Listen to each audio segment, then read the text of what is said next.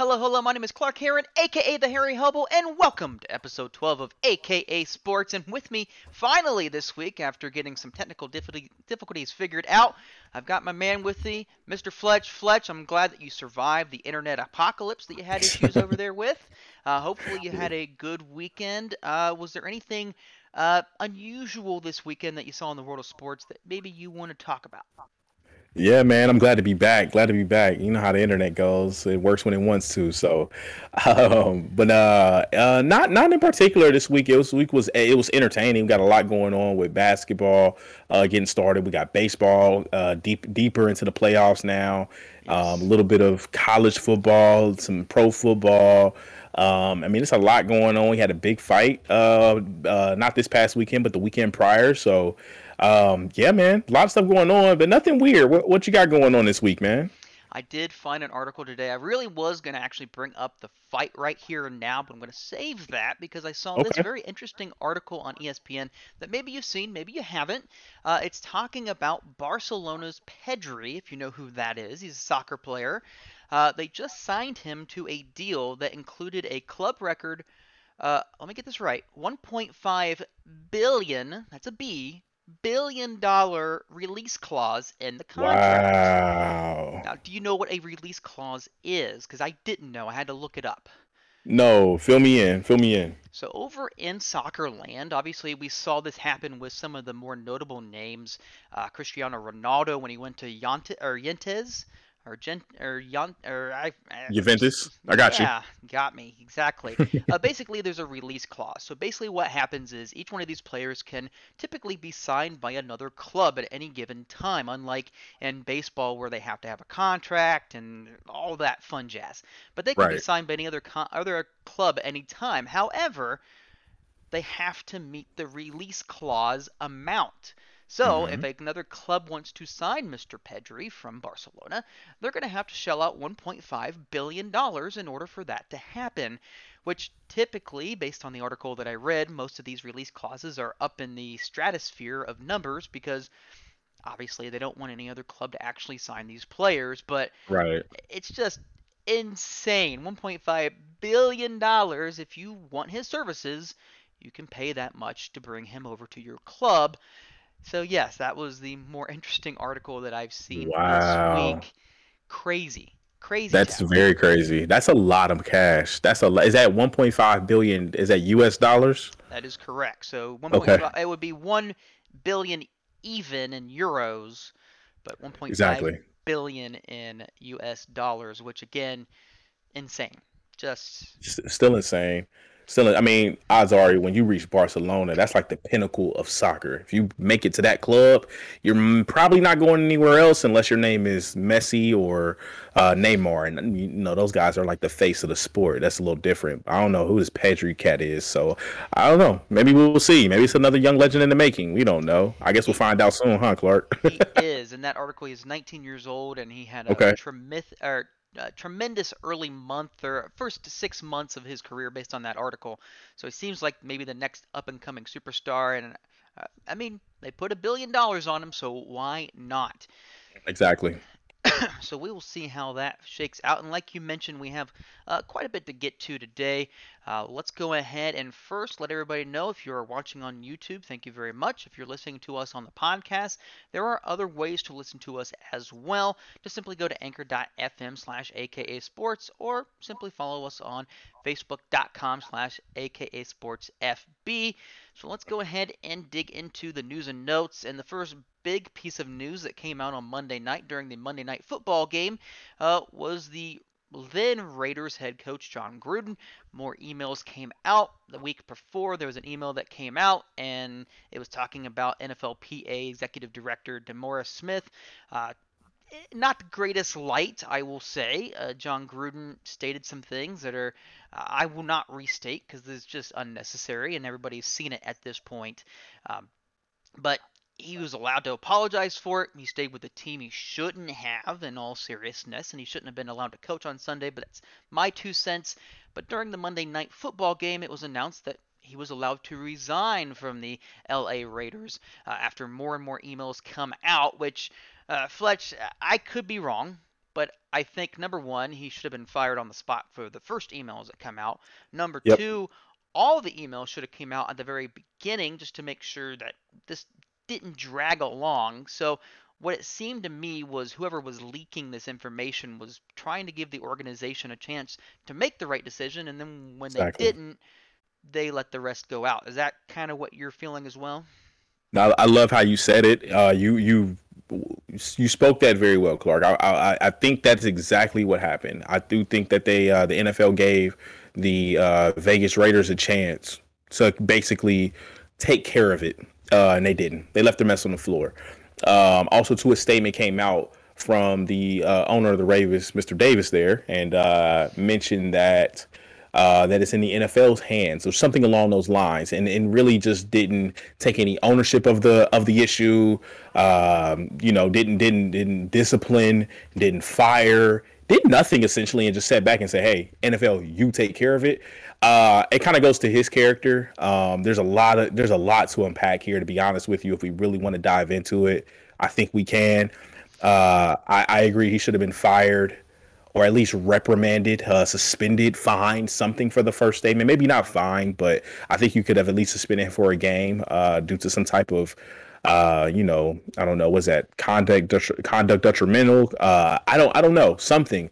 But the fact that we had to wait for these other emails to come out to find out, and I hate to say this, what type of human Jon Gruden has Jon, Jon Gruden has being has has portrayed to be uh, over the last decade at this point. I'm just going to say that because I mean, what was it, seven years worth of emails? We don't know how many emails, how many things were said, how many text messages even were sent along these lines, right? So the fact that the emails are probably just the surface of it, of letting us know who he is or at least what he was doing. Maybe not who he is, because people make mistakes, but there are there is the pattern here, and whether that be uh, you know various different groups, whether it be uh, uh, the LGBT community, whether it be the Black community, um, you know, a lot of offend uh, offending was done, um, and a lot of things can are not going to be forgotten.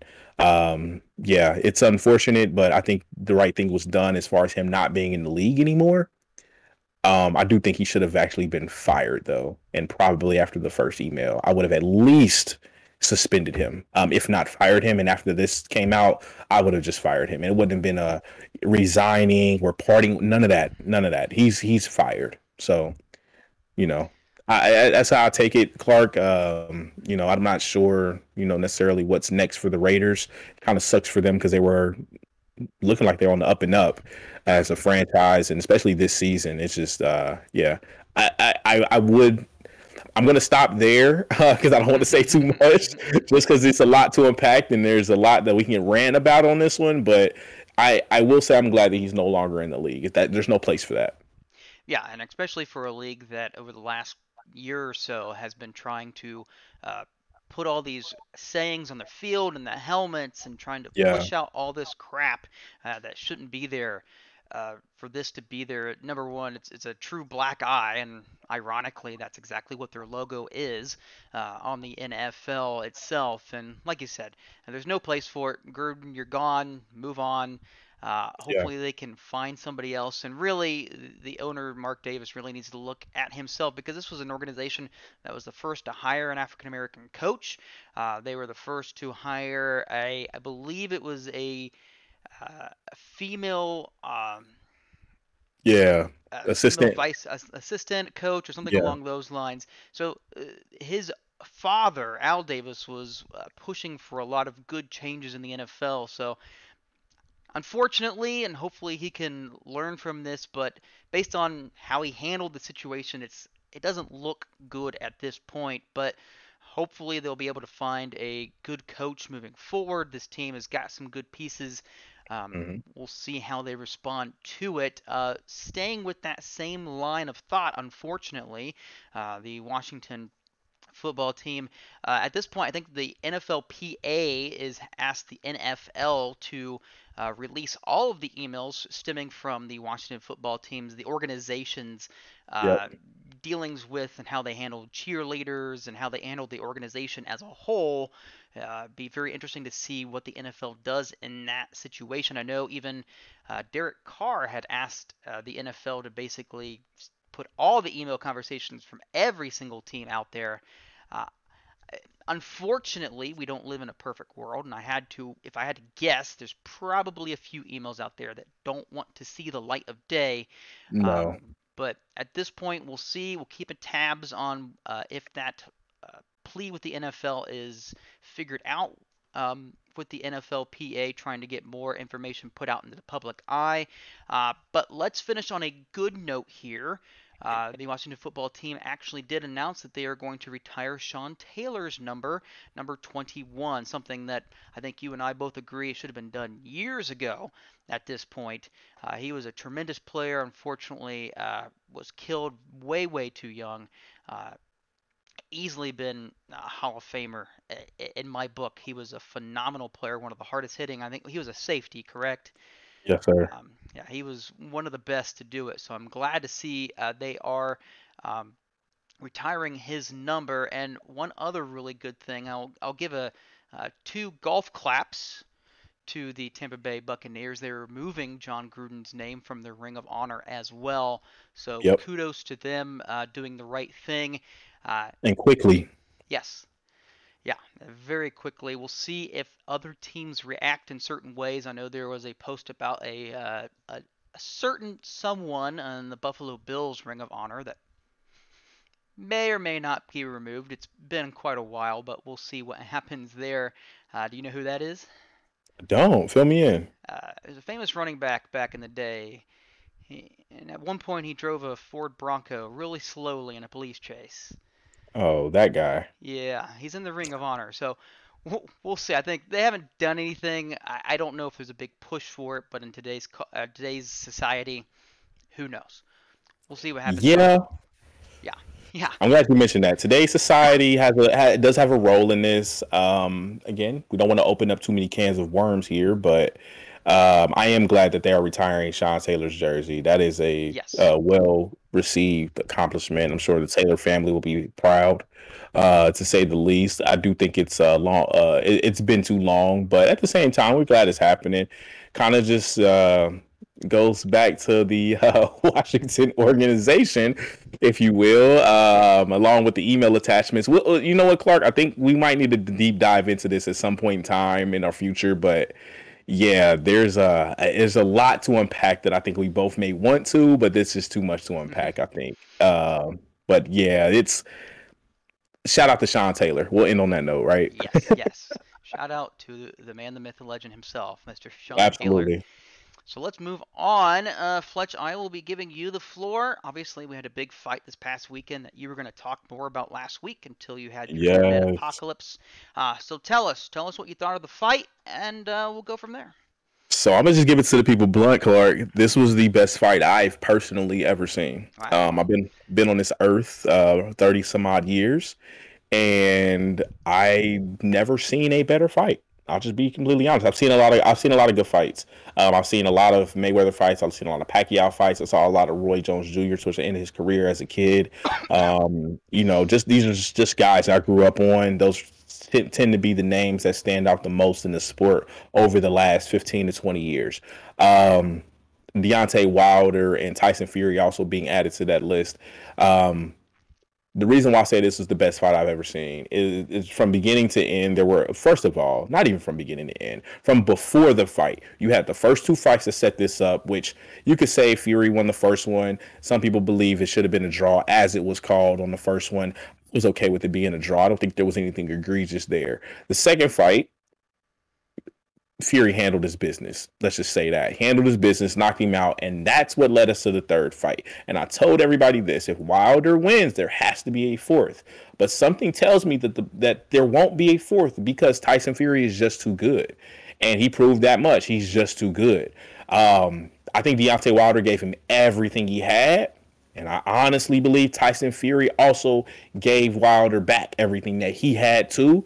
Uh, knockouts happened fast and quick. Wilder went down in the third, and everybody was like, "Oh my God, this fight is over." He gets back up, and Clark, man, off of pure fumes alone, I feel like instinct, no technique. Not saying Fury has a. I mean, Wilder has a, a lot of technique, anyways. No knock on him. It's just not him.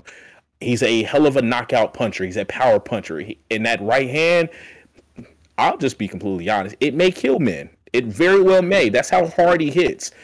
When he was running off fumes and knocked out Fury twice in the fourth round. I completely lost it. I thought the fight was over. I picked Fury. I think you did too, right, Clark? Yes. Mm-hmm. Okay. Yeah, we, we both had Fury winning the fight, and I, I most did. Uh, but at the same time, I'm pretty sure people that bet on that fight and bet on Fury were shaking in their boots in round four. When we when I saw Fury hit the mat the first time, I'm like, okay, that was payback. When I saw him hit the mat the second time, I was like, okay, this is this this might be over very quickly. And i was surprised that he got back up as easily as he did. And then after that man we saw two guys equilibrium off fighting off pure heart and instinct and just skill and talent. Not a lot of technique again not not not being super planned and precise it was literally a slugfest. And at times, I ain't gonna lie to you, just you know, being a normal bodied human being and not a 6'9, 250 50 plus pound person, I personally was very concerned for the well being of both of these two gentlemen as they got it on in the ring. And um I think Fury uh, or Fury put Wilder out of his misery in the 11th after the knockdown in the 10th. Everybody kind of sensed it might be the end might be closing in here. Uh, the card had Fury winning on all all three cards, and then he put him down with a devastating right hand there in the eleventh round, man. And I'll be honest, I've never seen a man knocked out so cold in a while. Um, I didn't even see him move until they showed him sitting in the chair after the fight was over, talking about Wilder. So hell of a fight, man. Five knockouts total, ended with a TKO. I'm glad the ref called it like he did. He didn't give Fury a chance or Wilder a chance to get up and do the count. It was when we saw him hit the mat, everyone knew the fight was over. Um, but it was a great fight. The two put on a show. Uh, I think Wilder has nothing to be, nothing to hold, uh, to uh, put his head down about. Um, I do believe he's the second best fighter in the, at least in that division, if not the world. Um, and I think he should honestly, if I was him, after seeing that fight, you have nothing left to prove. Neither one of you gentlemen do. And I, I'd be honest, and, and I'm not gonna say I'm shocked if this is their last fight, but if it was me and I was either one of these guys, I may hang it up. Yeah, and from all accounts, from what I've read around the, the world of sports, it, it was definitely one of the greater fights that have happened in quite some time, if ever. Um, yes. I watched the last couple rounds uh, on uh, TV as well, and yeah, you definitely when you, that punch out happened, it was you just knew yeah. at that moment like okay, yeah, but you can definitely tell even the start of that round that both of those fighters have been given it their all. Um, oh yeah. It was, it was, just to the point where eventually someone was going to crack, and uh, it was just Wilder's time to hit the mat. So definitely yep. uh, one of the better fights. I know we've got another big fight coming up a little bit later. Um, so want to keep an eye on that one. For this one, yes. definitely one of the better fights, and just like you mentioned, no one's really got anything else to uh, really prove at this point, but I'm sure people would love to see them back in the ring, but yeah, be a big payday too. The only thing I will say, the only thing holding us up is uh, what is it? Um, what's the guy's name? Uh, Usyk and Joshua, Anthony Joshua. Uh, Usyk just beat Anthony Joshua, which was an upset. Joshua was supposed to fight Fury until the Wilder Fury three was announced, and now we were expecting to see a Joshua Fury fight for the title because people, some people do believe Joshua may be able to beat Fury. I think after seeing Fury for the third time against Wilder, I beg to differ extremely strongly. And let's add to the fact that Joshua just lost to somebody that most don't know.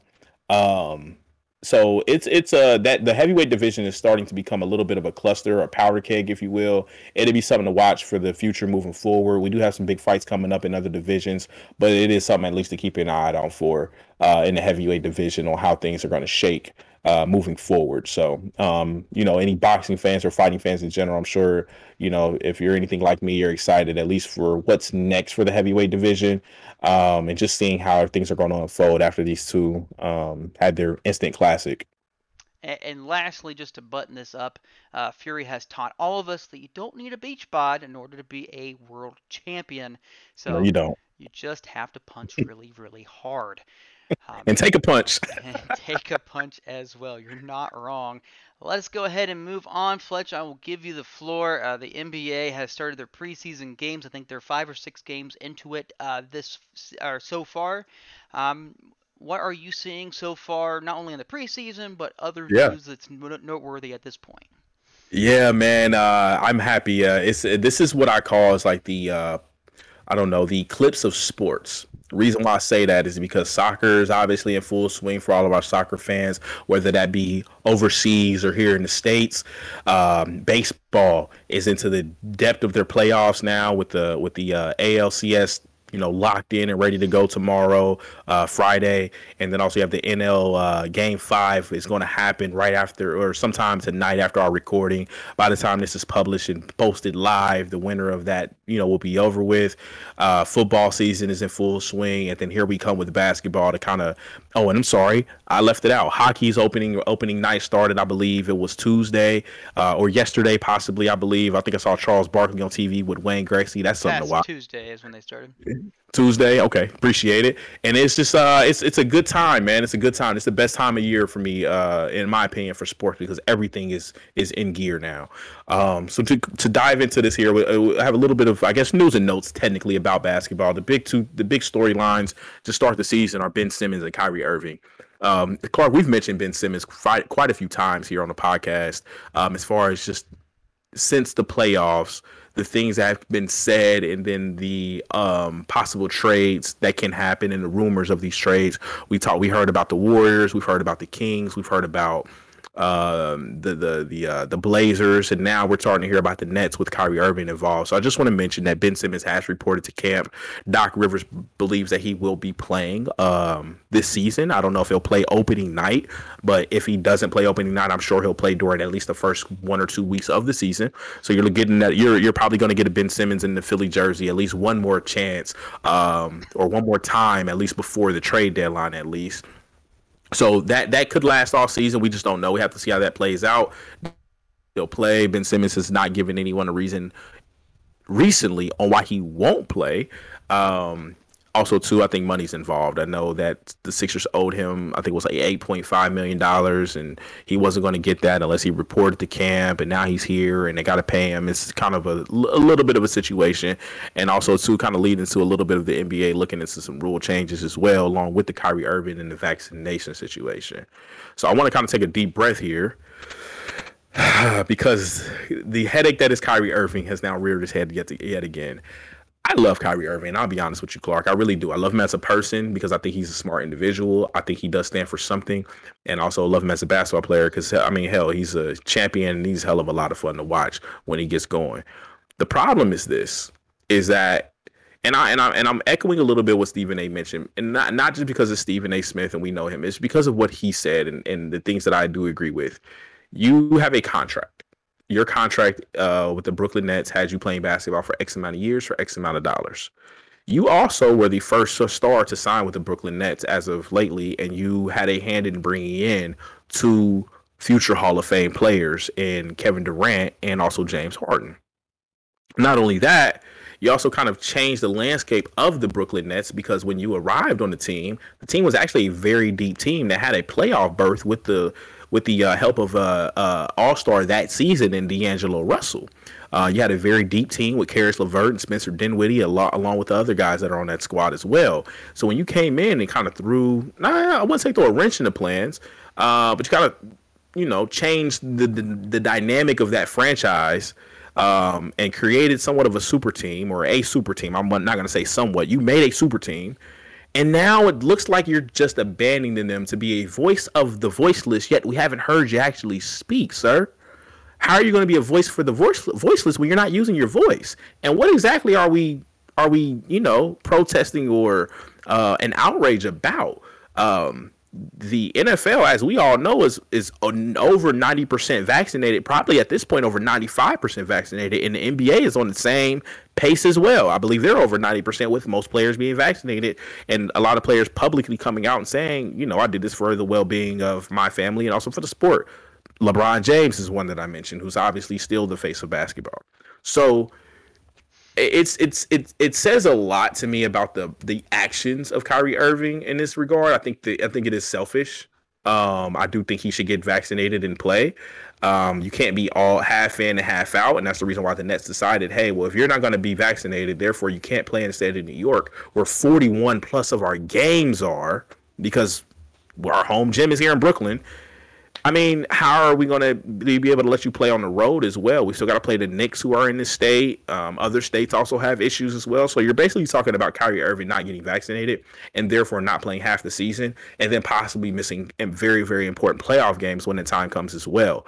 So I mean, for him, man, I think he should make his mind up. There's been a lot of issues just over the past few years. He set out a lot last year, not because of injury, but due to personal reasons. Um, this to me is another personal reason and there's just a lot of personal reasons. I'll be honest, Clark. If I had had a lot of personal reasons and took off work this much, I don't think I personally would be employed um, by my employer currently. So that's just something that something I want to throw out there. I don't want to de- devalue or degrade Kyrie Irving or his beliefs in any way, but I do think this is somewhat selfish, and I'm not necessarily a fan of it. Um, but those are the two big storylines coming into the season. Um, did you have any thoughts on the Ben Simmons or the Kyrie Irving sagas, if you will? I will say with the Ben Simmons one, it was surprising that he did report because there was a lot of talk about his teammates trying to go back out to his home, and he told them just to stay away. He didn't want to talk to them, so uh, the, the arrow was definitely pointing towards him not wanting to report. And all of a sudden, he kind of shows up and kind of caught people by surprise.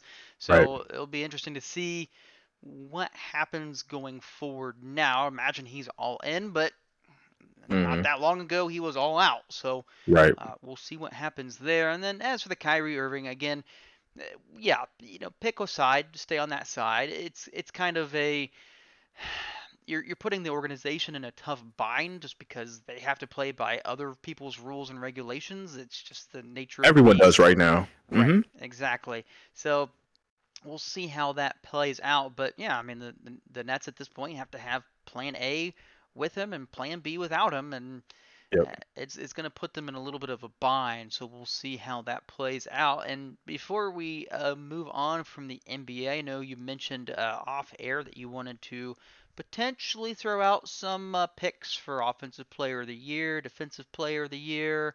Uh, yeah. What, what, were those picks of yours? Yes, sir. So we got a few things, man. I'll kind of just want to uh, dive into the NBA kind of briefly. Um, we kind of all, I mean, the NBA season is so long, so it seems like it was just yesterday we were talking about the NBA finals. Um, but I mean, here we are. Opening season starts October 19th.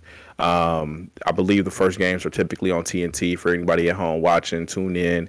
Um, I think opening opening night is uh, Bucks, Nets, Lakers, uh, Warriors, if I'm not mistaken. Very good doubleheader to start the season off with the TNT crew, which is you know probably everybody's favorite.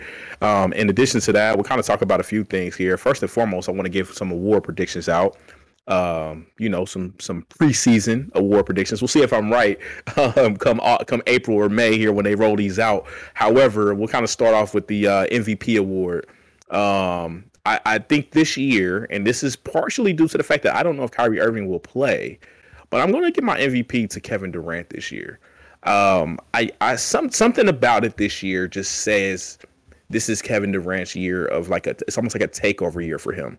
Um, and I mean the entire 2021 year, not so much this season. If you remember last year, he was probably the most impressive basketball player in the world when healthy from last season. Uh, he was a toe away from from going to the conference finals and advancing past the champions, the eventual champion, uh, Milwaukee Bucks. Um, had a great series, and then coming into this year, not saying they're short-handed because you still got James Harden and company, but at the same time, you don't have Kyrie anymore. You're not sure when you're going to get him back. Somebody has to shoulder the load. What we saw in the Olympics was a complete Kevin Durant, by the way, who played amazing uh, every single game. I felt like, and I think he's now the leader in, in points for USA basketball history. And you know, just coming off the injuries, man. I mean I don't think we've anybody seen. I don't think we've seen anybody come off the Achilles and play this well. Kobe averaged like 27 off the Achilles, but it was a, a, more of an inefficient 27, unfortunately, for the late great Kobe Bryant. In this case, Kevin Durant was just as efficient as he as as efficient as he's always been. So for that reason, man, he's my MVP. Um, I do think Luka Doncic has a lot to say about it coming up this year. Nikola Jokic, the reigning MVP, does as well. And then also too, I believe that you could possibly see somebody out of the uh, the the Bucks again, like Giannis winning MVP, or somebody from um, the Clippers like Kawhi or Paul George uh, winning MVP as well. I think this year you'll see a lot of uh, great teams really vie for that top spot with the full training camp now. The offseason wasn't shortened like it was last year. They are playing in their home gyms. The fans are there.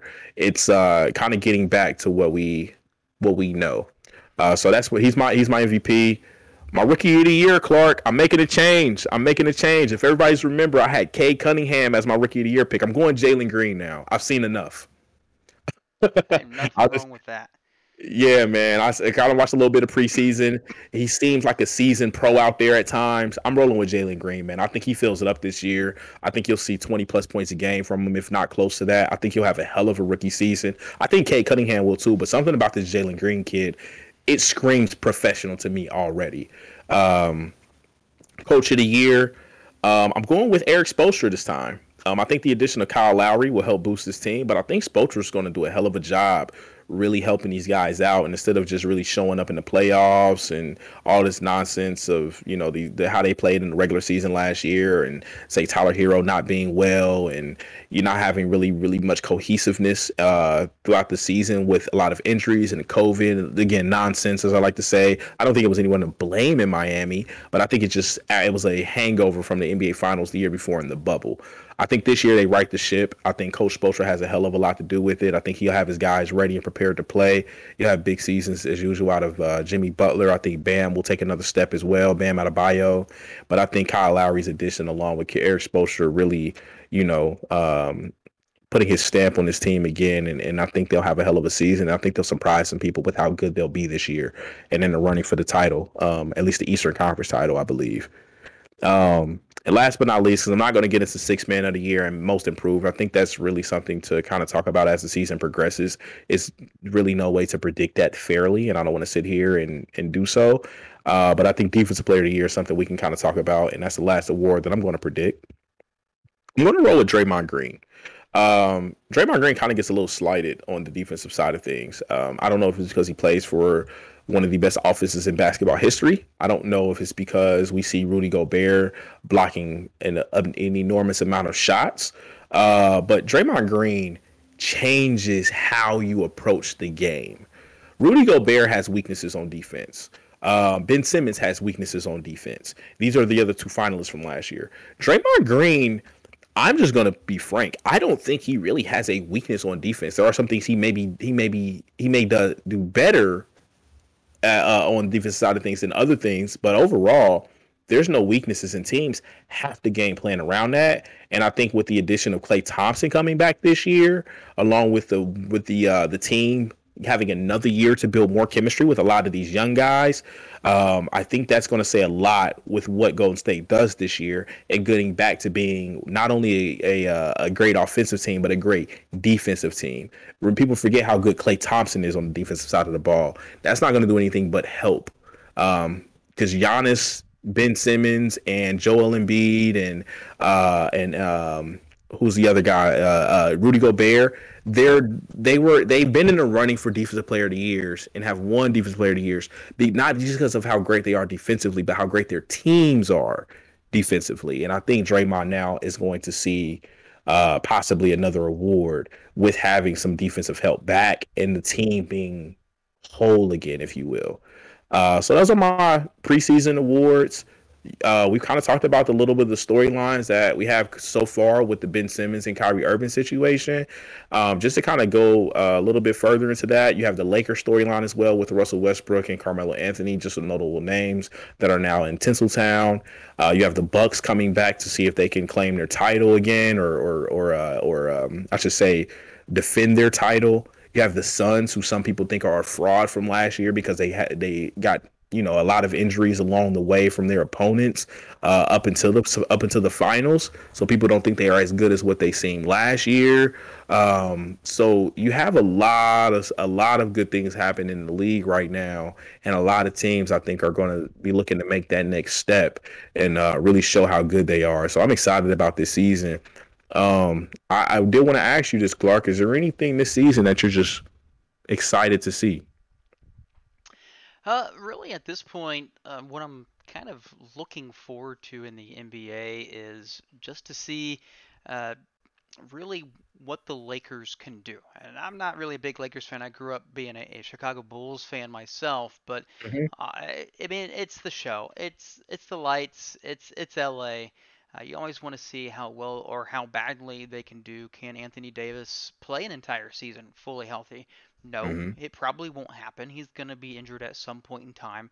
Uh, how much of a uh, load will LeBron have to shoulder yet again? Can uh, other teams rise up yet again um, and potentially take them down?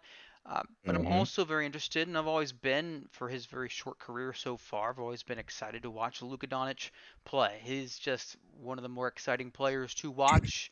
Um, For like you said, he's a potential MVP candidate year in and year out. What he did in the Olympics for a team that never got that far, and what he did with them is extremely Amazing. impressive. Um, hmm so we'll see how that goes along. I did have a couple other news for the NBA, there was a couple of prospects that are going straight to the G League. Uh, one such player was a top Chinese prospect. Uh, Zhang will go straight to the G League as well. I think there's another one from Yep. Australia. So they've seen what Jalen Green did. He went straight to the G League. How much better he's looked compared to college athletes uh, hmm by going to the G League. Uh, this is a trend. We'll see just how many more will follow this path, but Right. uh, as of right now, we're definitely seeing some of the higher end prospects go that way.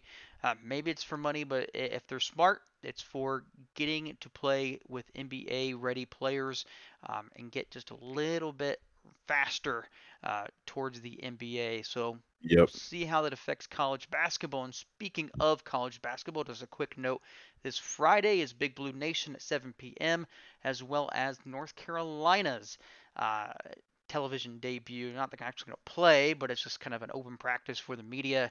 Um, so it is right Like a around spring the game. corner. Yeah, it's it's it's right around the corner. So we'll keep an eye on that as well.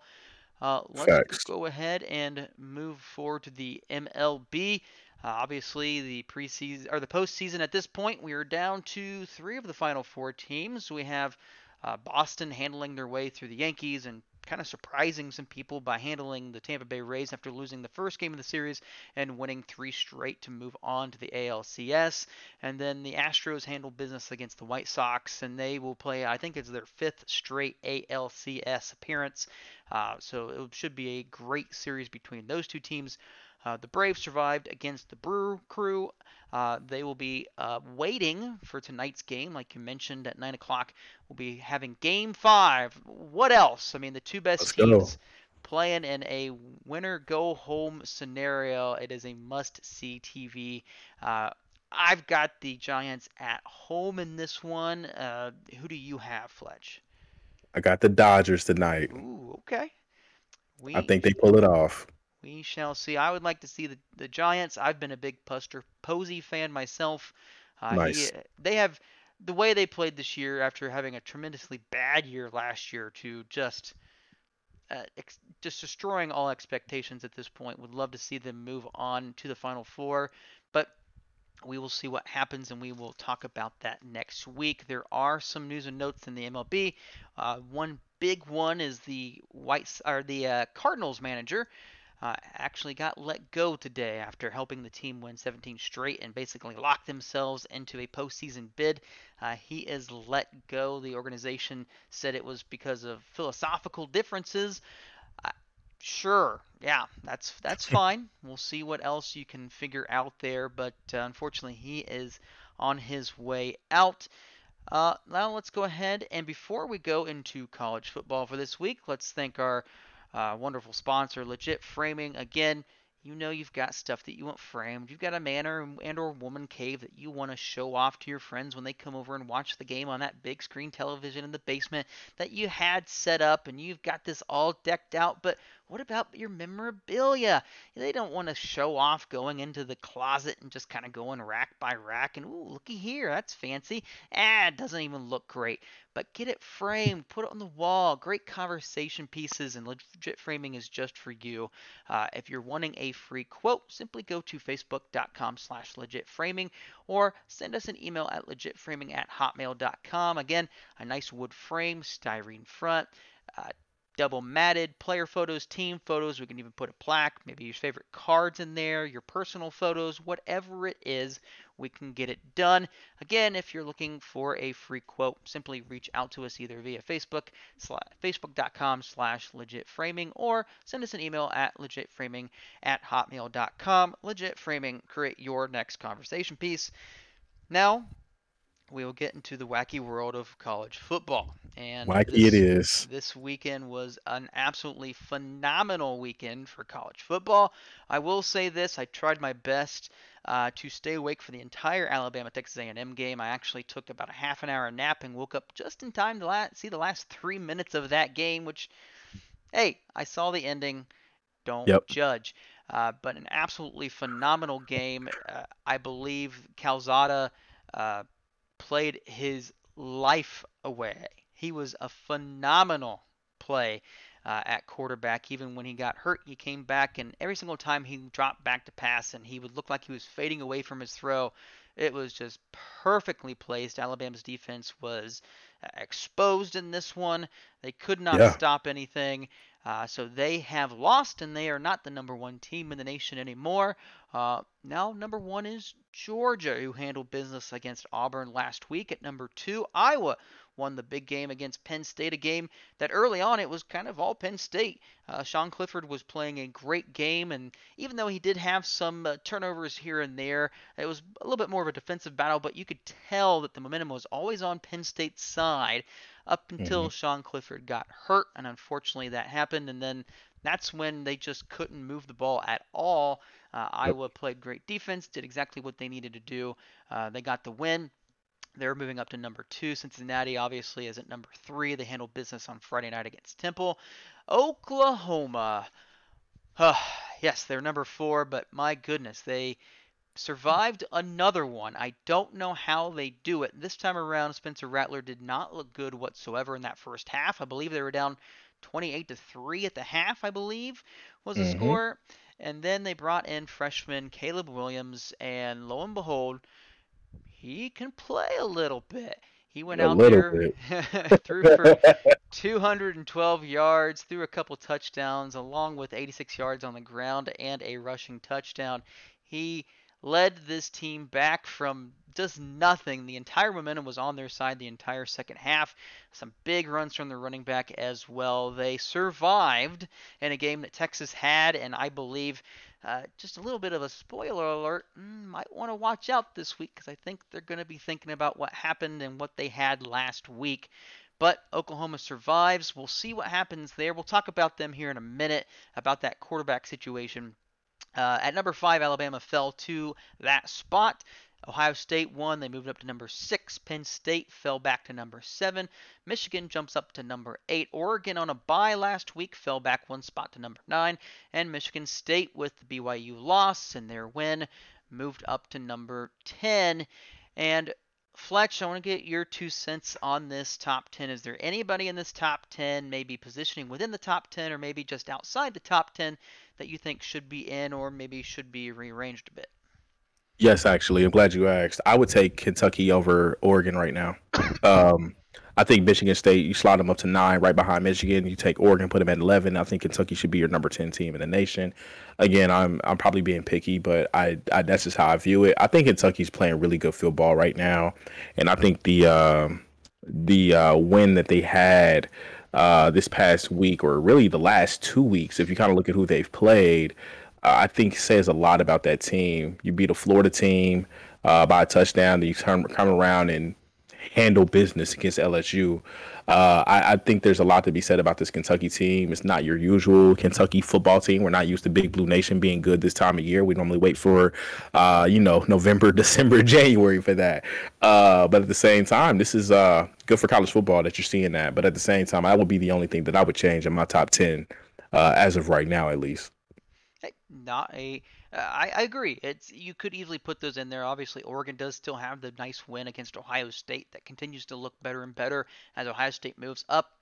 And just as the Big Ten in general is the first time in the history of the Big Ten or history of the AP poll that five Big Ten teams are in the top 10. Uh, yep. Tremendous work, but keep this in mind. Ohio State, Penn State, Michigan, and Michigan State still have to play one another. So uh, this will change very rapidly. Obviously, two weeks from this Saturday is when Ohio State plays Penn State, which will be the last game that they have before the polls come out for the college football playoffs, which will be uh, Tuesday, November 2nd. So nice. Ohio State, unfortunately, only has two games since they're on a bye this week to impress the committee. Uh, other teams should have three remaining. I don't remember their schedules, but uh, again, if you're a team that still needs to impress the committee, getting a nice ranked win on your resume definitely helps. Um, and let's go ahead and jump to the biggest game this week, which is number 11 Kentucky versus number one Georgia. Yes, and, sir. Uh, surprisingly, I took a look at this game and little, did a little deep dive, and the first thing that shocked me is Georgia has a 21 and a half point just advantage here in the spread. What? I I, I know both teams play very good defense. Obviously, Georgia is probably much, much better at this point. Both offenses can struggle at times. Stetson Bennett is still the quarterback for Georgia, with JT Daniels still injured, and Kentucky's still not quite overly great, at least on the offensive side of the football, but both defenses are very, very good. Kentucky's only given up 17 and a half points on average per game, whereas Georgia's given up a slim 5.5 at this point. And I believe there's a, a there's a stat out there, and I don't remember the exact first number, but I believe Georgia scored two either 239 points on the season and only given up 39. I mean, they've only given up 39 points all season wow. long. They have just been dominant. It's just the spread itself is what kind of shocked me in this one. I think it would be, I thought it would be a little bit closer, but the way Georgia's been handling their business against ranked opponents in the last several weeks, against Arkansas and Auburn this past week, it would not shock me if they went out there and dominated yet again. Uh, exactly. Hopefully, this is a much closer game. Maybe something in the range of a 17-13 game, maybe a 13 to 9 game, something real defensively. But Fletch, I see you shaking your head over there. What what do you got? Uh, uh, really quick too, good stat on that. It was 33 points they've given up so far this season. Um, Georgia has. Reason why I mention that is this: the spread against Arkansas, and they were number eight at the time. The spread was 18. I think Arkansas is probably I don't know we don't we don't know who's better between Arkansas and Kentucky at this point. However, Arkansas was to believe at that point a really good football team. They had some really good rank wins on their schedule um, with Texas and I believe A and M. Um, I might have that wrong. We'll we'll fact check that here shortly. However, I just don't see anybody anybody that they play for the rest of the season, at least on their reg, on their regular season schedule, scoring more than ten points on Georgia.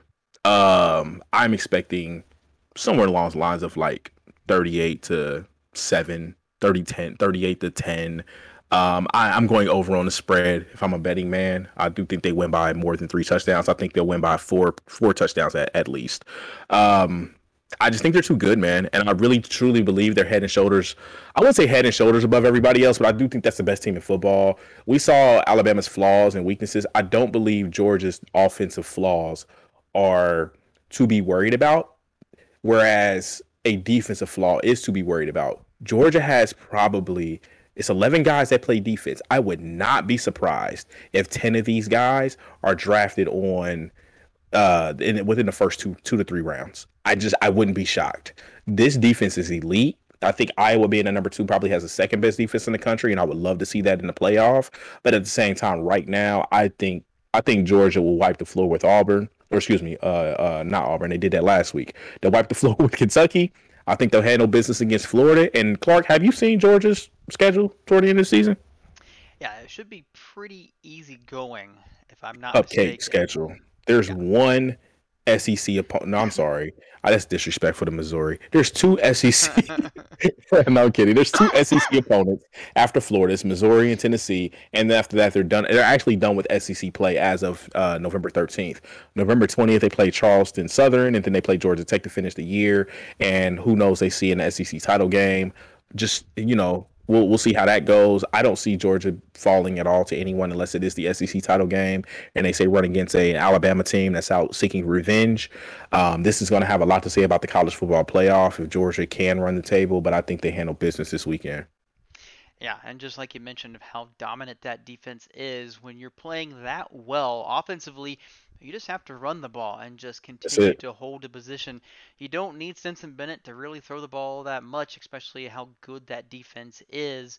Uh, so we'll see what happens. Again, a very highly rated game, and I think that's going to be a 3:30 game on CBS over in Sanford Stadium.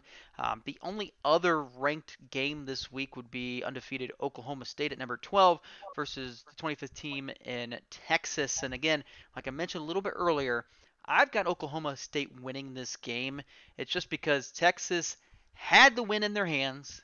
I think they were celebrating at halftime and they let it slip away. And I don't think that feeling is going to go away this week. I think they are going to just get caught in a trance and get beat at home yet again. Maybe maybe in a similar fashion as well. I know obviously Oklahoma State is not quite the same as Oklahoma. We'll see what happens there uh, with Bedlam a little bit later on. But for right now, I've got Texas losing this game. Are you feeling the same way? Yeah, I think so. Um, I like. I actually like Texas this year. I think the running back is phenomenal over there. Bijan Bijan Robinson. Um, I don't know. I, I just have a feeling, kind of like you said, it's kind of a I don't say a trap game because it's a really good opponent in Oklahoma State. But I just something about Texas, man. It's like mentally they got a little bit of a roadblock to get over. We'll we'll see how they do this weekend. I'm I'll say this. I'm rooting for them to win, but I I just don't see it. Um, just being a realist about it. I agree with you there.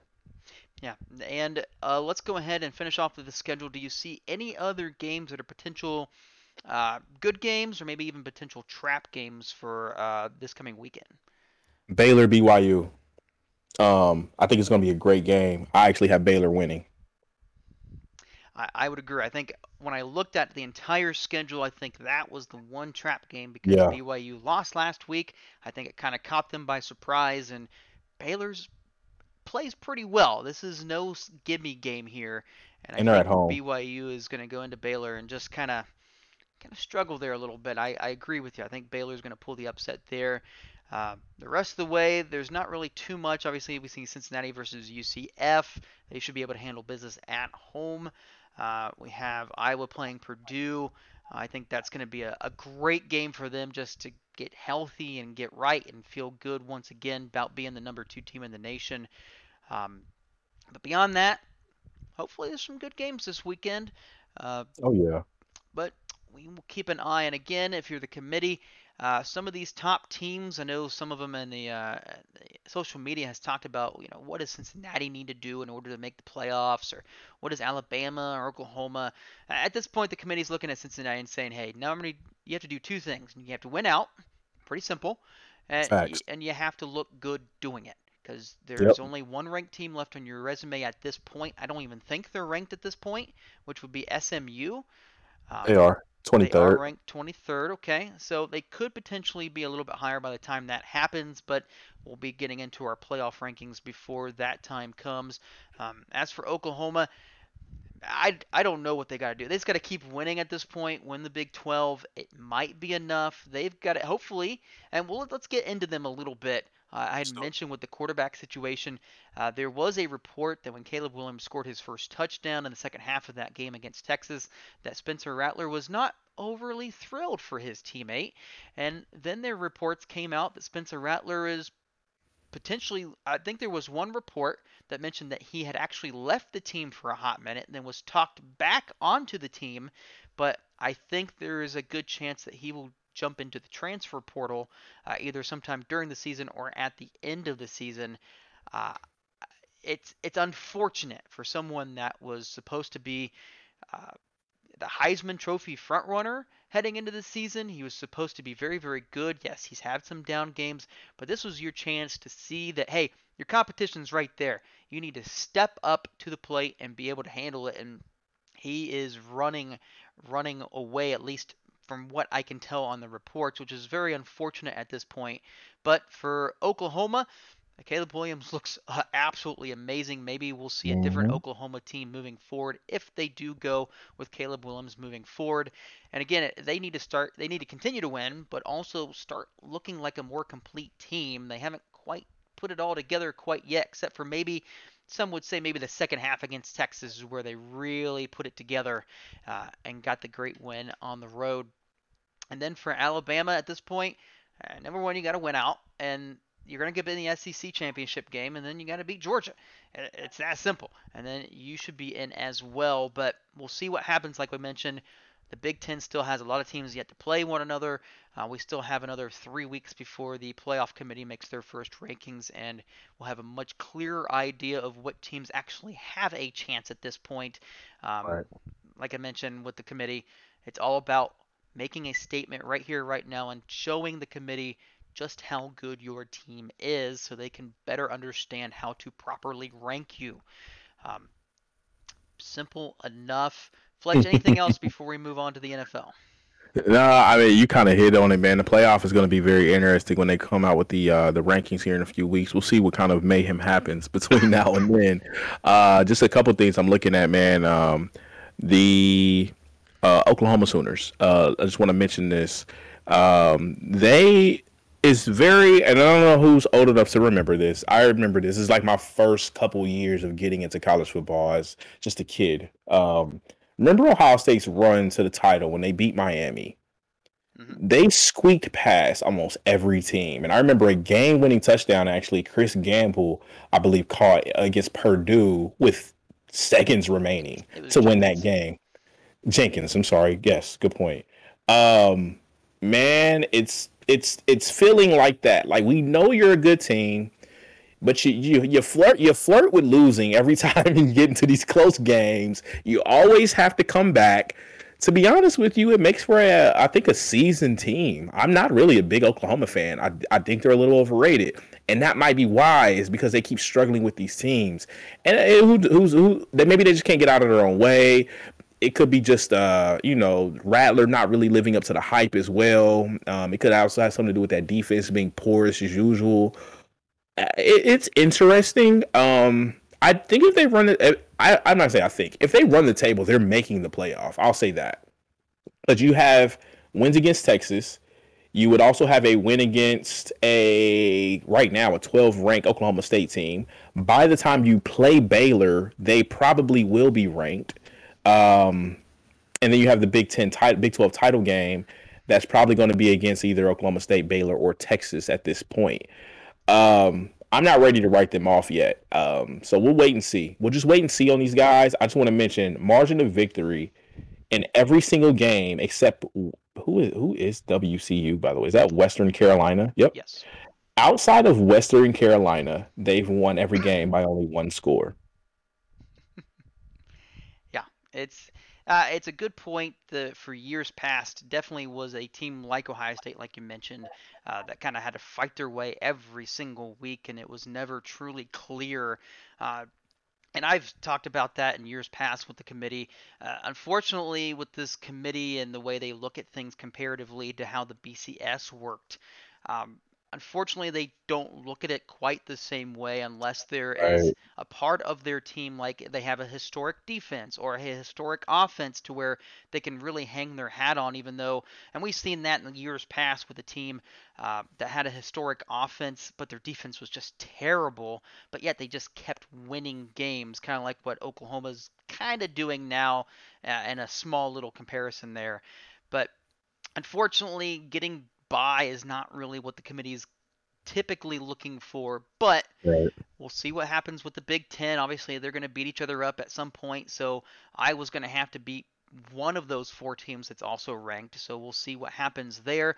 Uh, we don't know if Cincinnati's going to be able to run the table as well. We don't know if Alabama is going to be able to run the table, um, or if they end up being a two-loss team if they face Georgia in this in the championship game uh, for the SEC. So there's plenty of opportunities for Oklahoma to get their uh, stuff together and and find themselves a spot. Especially, we'll see what kind of team. If Caleb Williams is the actual starting quarterback, I believe they will be a much more complete team. Maybe not defensively, but if they show the committee that they can be super consistent on offense, especially with Caleb Williams now at the helm, yeah, I, I would totally agree with you that run the table. You got still got Oklahoma State, Bedlam at the end of the year. Uh, you're kind of half hoping that Texas starts getting more wins because they're going to soon not be ranked. Uh, so that game may not be held up. But if Baylor gets ranked, uh, they could add some uh, flair with this at this point. But we'll see what happens. Uh, I. I would. You're going to have to have their offense get back together because if they continue to have Rattler out there and their offense looks like they did in the first half against uh, the Red River rivalry game, uh, committee's probably not going to view them well just because they don't know how good they could be if they actually put in a better quarterback at this point. So that was a good point. Like I said, we'll after this week we'll have a little bit easier and a little bit better idea of exactly what's going on.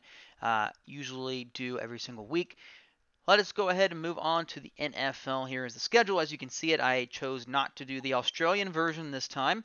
For those who uh, don't like to wake up at 4 a.m. in the morning and watch it on 7 Mate TV, um, so you can see the listing here. Tonight's game, you have the Buccaneers versus the Eagles. On Monday night, we have the Bills versus Tennessee.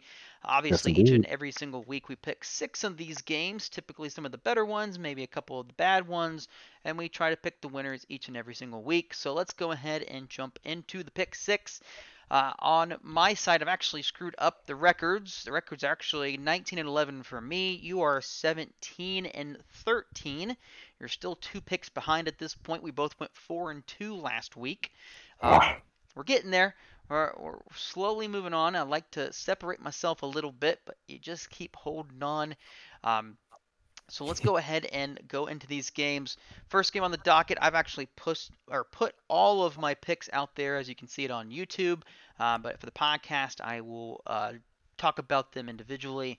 First game, Broncos, Raiders. Obviously, we talked about the, Raiders losing their head coach. Their team is kind of in disarray at this point. They started off, I believe it was 3 and 0, and then lost the last two games. Um, they have struggled quite a bit, and the Broncos uh, got Teddy Bridgewater back, looked much better. Courtland Sutton looked great once again. Uh, they will soon to have Jerry Jeudy back, but not this week. This week, I've got the Broncos winning this game. I think the tailspin for the Raiders will continue moving forward. Fletch, who do you got? the same, and it really for the same reasons. Um, the Broncos are a good team. I think the Raiders are dealing with a lot more than just football right now. Um, for that reason, I'm going to go with the Broncos. Yeah, can't complain with that pick either. Uh, next game that you picked for us, the one and four Dolphins versus the 0 and 5 Jaguars. This Hola, game is bro. Over in London, so 9 9:30 a.m. start time here. Uh, obviously, we have two very bad teams. A defense that was so good last year for the Dolphins, they have not lived up to expectations this season. And then you have the Jaguars that were bad last year. Uh, they're bad this year. I think they've lost 20 straight games dating back to last year after winning the first game of the season. Uh, they've rattled off 20 straight losses. Uh, their running game has improved. They've allowed uh, James Robinson to just really take care of the offense at this point. But Trevor Lawrence, being a rookie quarterback, continues to have issues here and there. Uh, for this one, uh, I like Tua led Dolphins winning this one over in London. Uh, Fletch, who do you got? The time is here, Clark. Trevor Lawrence gets his first win. Wow, you're calling it. Finally a win. Yep, the Jags are going to get it done. It's it's it's right. It's just right. They've lost a lot of games in a row. They've we've we're a week removed from the Urban Meyer saga. Um, I'm sure that that's kind of under the rug with Jon Gruden now being in the forefront. You're in London. You're not even on American soil. The game's at 9:30 in the morning. The Dolphins are don't look good right now. It's Tua's first game back. I don't know, man. It just feels right. Let's go with the Jags. And I I partially agree with you because the Dolphins' defense is just so so bad. But I will say, if the Jaguars can finally win for the first time in 20 straight games, it's because it's technically a home game for them. The owner has been trying to put the Jaguars over in Europe for quite some time. And just yeah. a little side note the NFL is trying to also get a home game over in Germany uh, yep. as well. Uh, it was actually the best place in Europe because back when NFL Europe was actually a thing, Germany was the last place that had some teams playing because it was the most popular sport at the time. So there is a little bit of history there. So we'll see what happens moving forward. Next game on our pick six, we have the Chargers versus the Ravens. The Ravens. Good game. A tremendous game in the second half. Finally put it together. Lamar Jackson probably his career best passing wise, 85% completion percentage, helped lead the Ravens back and overtime against the Colts. And as for the Chargers, uh, well, you know, the, they just in a scoring fest against the Cleveland Browns. Austin Ekeler was once carried into the end zone last week, so mm. this should be a much high, another high-scoring game against these two teams in a shootout. I have the Fighting Herberts winning this one. Who do you got? hey, that's a good one. It, it it's very tough to pick against Lamar Jackson lately, uh, but I am going to go with the Chargers as you are. Um, I do think the overall both teams are really good. Something about this Chargers passing attack, though, even though I know Lamar played well last week, the Chargers have been doing this since week one. I, I just think they perform very well, and I think they get it done. I think we get a close one, somewhat of a shootout high scoring game. I think the Chargers pull it off though. Yeah, we saw last week with the Ravens. They got off to a slow start, even though it was a, an above average defense against the Colts. But that slow start, you can't do that against a high scoring offense like the Chargers and expect to win. But it, they're going to put up a fight. Lamar Jackson's going to run the football. They got nobody else to run the football, so they're going to continue mm-hmm. to throw. We'll see a much more uh, a growing of his passing ability. But we both have the Chargers moving forward. Next pick, we have the undefeated Arizona Cardinals versus the Cleveland Browns. Like I mentioned, uh, the Cardinals continue to just win games. There is some a little bit of a report that Kyler Murray's right shoulder is a little bit dinged up, not enough for him to miss the game, but something to keep an eye on moving forward. Uh, as for the Browns, a team that can put up some points, can definitely run the ball. Kareem Hunt and Nick Chubb looked phenomenal, even though they did not practice today. So we'll keep that in mind. But I've got the Cardinals staying undefeated. It's just one of those years that this is that one team that just continues to win games, even though maybe some of them you shouldn't. This might be one of those. They're going to hmm. Cleveland. They get the win. Fletch, do you agree? Um, actually, I don't. Uh, we're gonna go with the Cleveland Browns on this one. Um, no practice means fresh legs for me. I don't think that I don't. I'm not worried too much about their injuries, but and I understand completely why you picked the Cards. Uh, I do think they're probably they're playing the best football right now overall. Um, I know last week wasn't like a spectacular performance, but they got the job done. Um, I'm gonna go with the Browns though, man. I mean, I think let me just double check. I want to say, yeah, they're at home. Four o'clock game should be a good game though. Um, I'm excited to see this one as well. Um, so yeah, but this time I am going to go with the I am going to go with the Cleveland Browns. I think they get it done this week. I think Baker has a good bounce back week as well. Agreed. I think it's going to be a little bit more of a higher scoring game, maybe something similar that you saw uh, when they played or played uh, the Chargers last week. Right. So we'll, we'll see what happens there. But another game that you can catch up on me if the Browns do happen to win. Our fifth game is the Minnesota Vikings going against the Carolina Panthers. The Vikings have struggled on offense. I think part of it is because Dalvin Cook being out with the bum ankle. All reports he's practiced the past two weeks, so he is expected potentially to play unless he has another setback. Uh, Alexander Mattison has filled in quite nicely there, but they haven't really thrived offensively like we've seen them in the past. Uh, they'll be going against the Carolina Panthers that have a very young but very talented defense. And unfortunately, at this point, reports are saying that Christian McCaffrey is only a 50 50 chance of playing on Sunday. Uh, doesn't seem real positive that he will get back this week. But uh, Sam Darnold, even though he had a bad week last week, uh, will potentially uh, try and get back on track this week. Uh, but for this one, I've got the Vikings winning on the road. I think it's going to be a very close game, especially if Dalvin Cook is able to play. I think he helps carry the load. Uh, Fletch, who do you got? Yes, sir. I have the Vikings uh, as well. Um, I think it'll be a good game as well. G- great, great point that you mentioned about Carolina's defense. I do think the Vikings offense does enough for them to win. Um, I'm going to go with the Minnesota Vikings on this one. I like it a lot. And then for our last game, it is the Monday night game. We have the uh, Buffalo Bills going on the road to Tennessee Titans. Uh, the yep. Titans defense is just literally in shambles at this point, but good news is their top two receivers are on pace to come back. That's both A.J. Brown and Julio Jones. So hopefully the offense can get going and not allow. I mean, they're fine with King Henry running it for 30 plus times a game at this point. He had three touchdowns last week. I know that for fantasy purposes, it, it hurt and I'm fine. I survived. I don't. I mean, I didn't win, but you know that's what happens when you face King Henry. Uh, as for the Buffalo Bills, their defense is probably the best in the league, if not one of the best. Uh, offensively, they haven't. The scary part is they haven't quite seen to put it together yet from what we saw last season, but maybe they don't have to.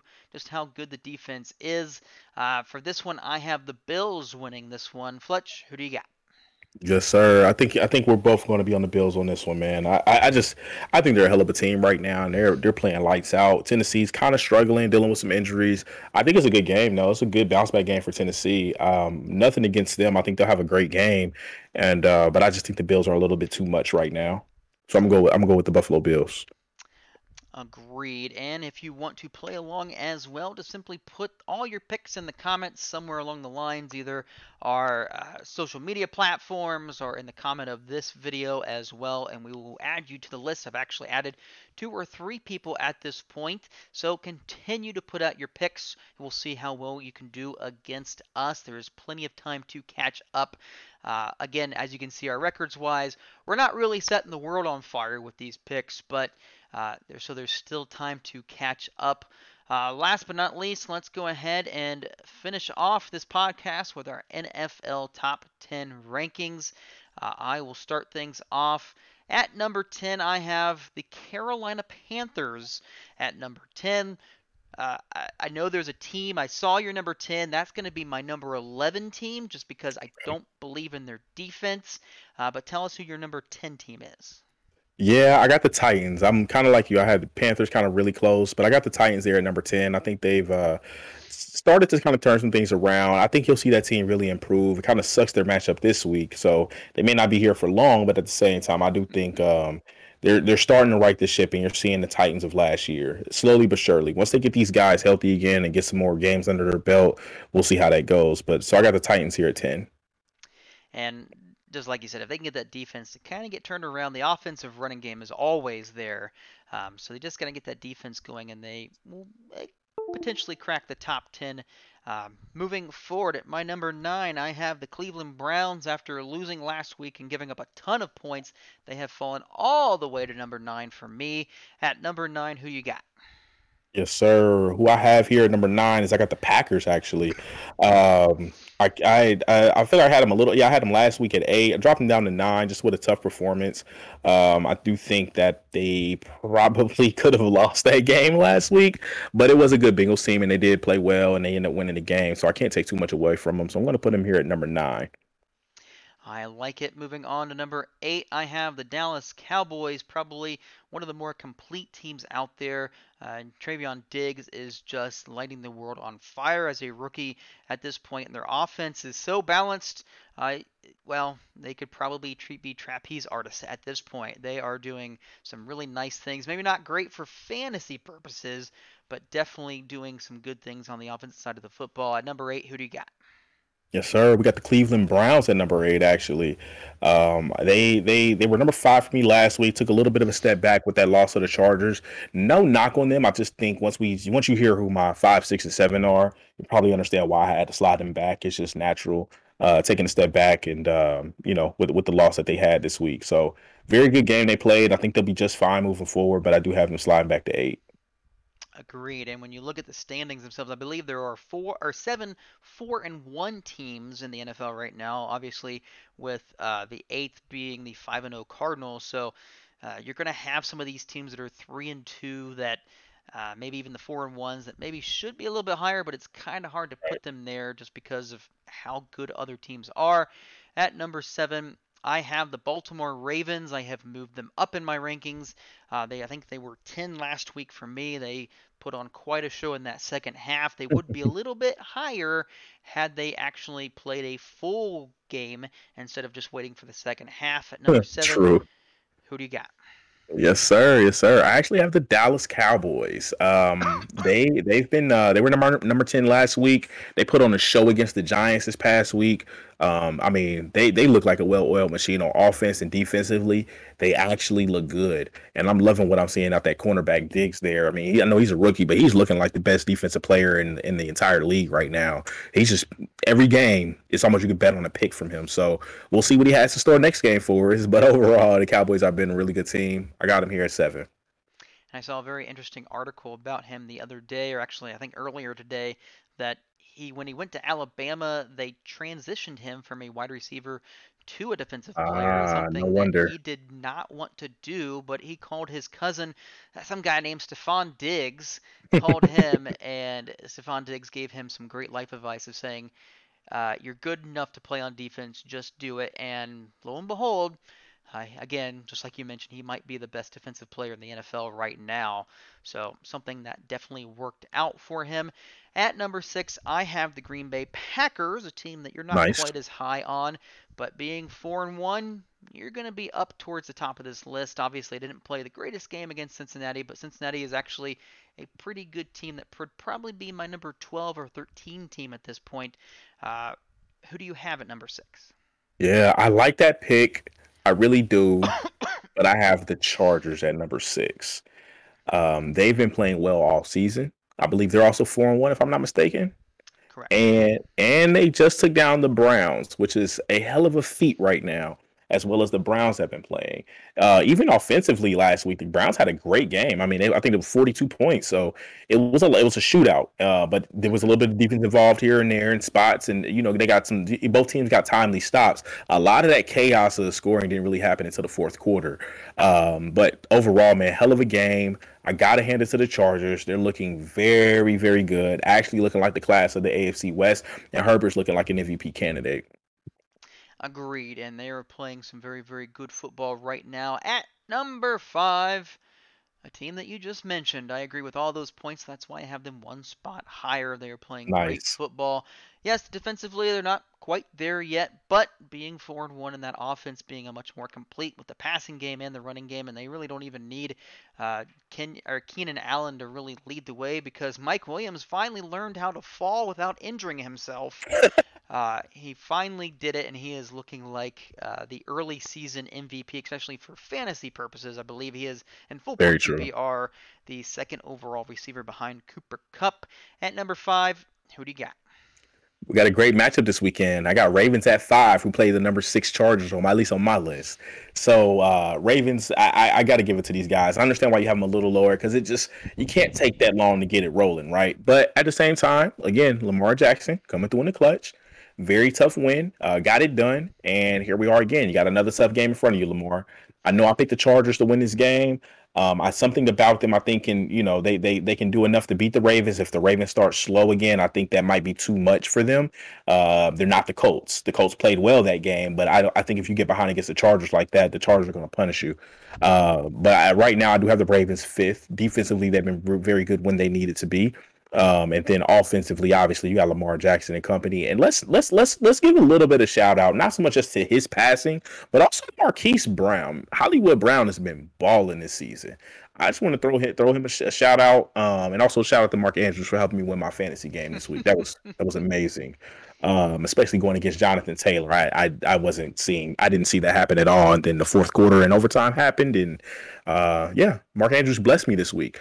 However, I got my Ravens here at five. Yeah, and he blessed a lot of different uh, fantasy teams this past week with his Monday Night Miracle. There was one story on Fantasy Footballers podcast. Uh, they talked about one of their fans saying that they were up 80 points heading into Monday night, and they lost by a single point because yep. the other team had Mark Andrews and I believe Lamar Jackson. So it literally took overtime, a bunch of touchdowns, a bunch of receptions and yardage, but they lost even though they were up 80 points. I cannot imagine uh, that they're playing fantasy football after this year. Uh, but moving on to number four, I have the Buffalo Bills here. Uh, could be one of the higher teams. I still like them at number four. I've kept them at number four.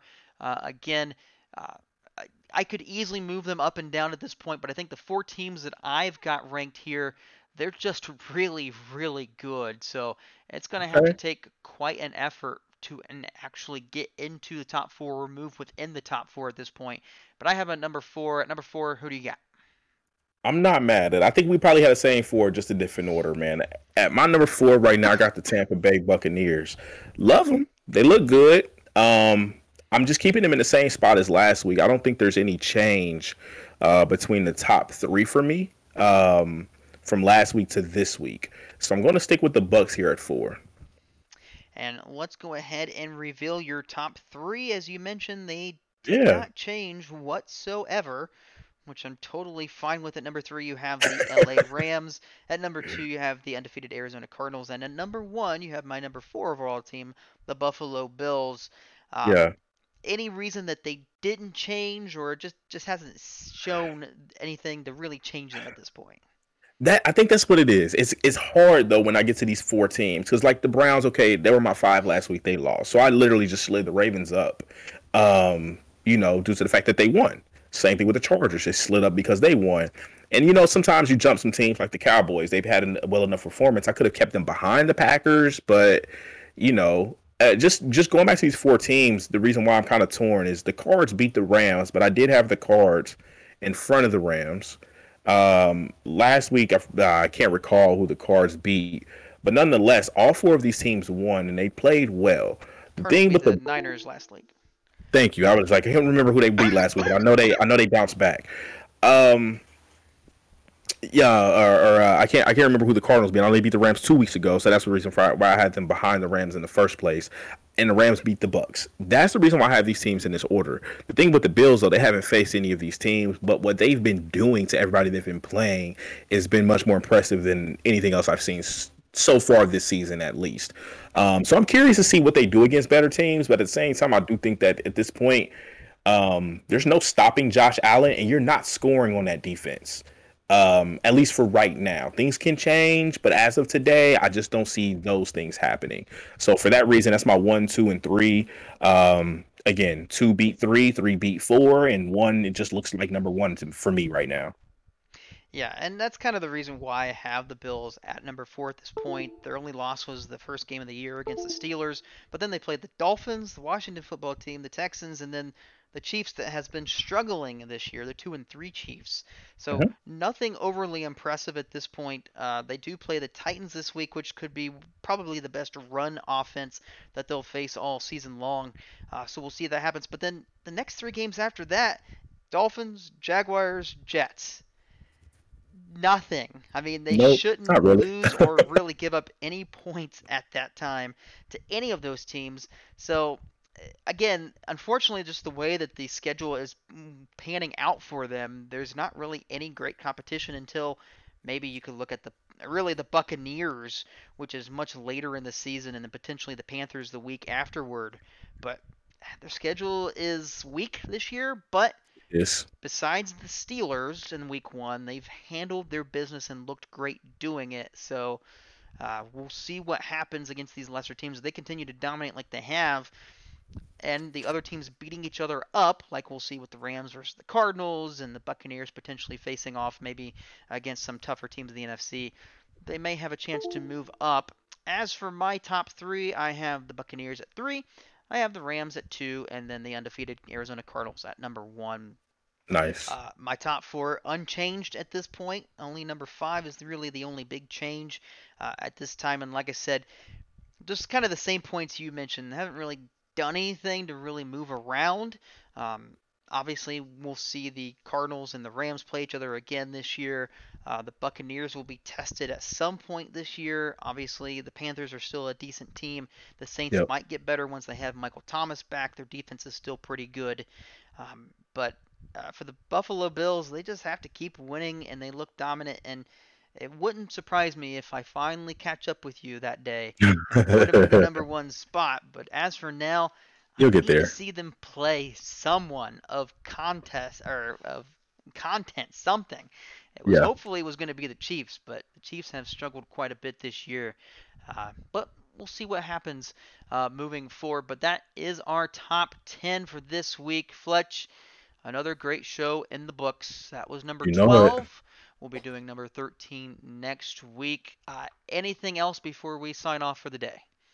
Not at all. But before the next time you see us, we will have a uh, final four uh, for baseball in the thick of things. If a sweep doesn't happen, hopefully it doesn't. I hate sweeps.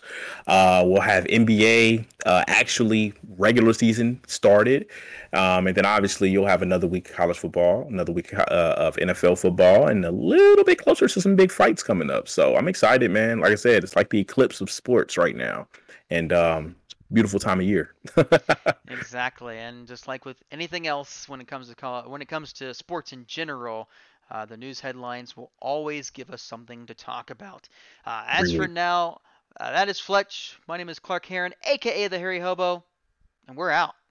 Peace.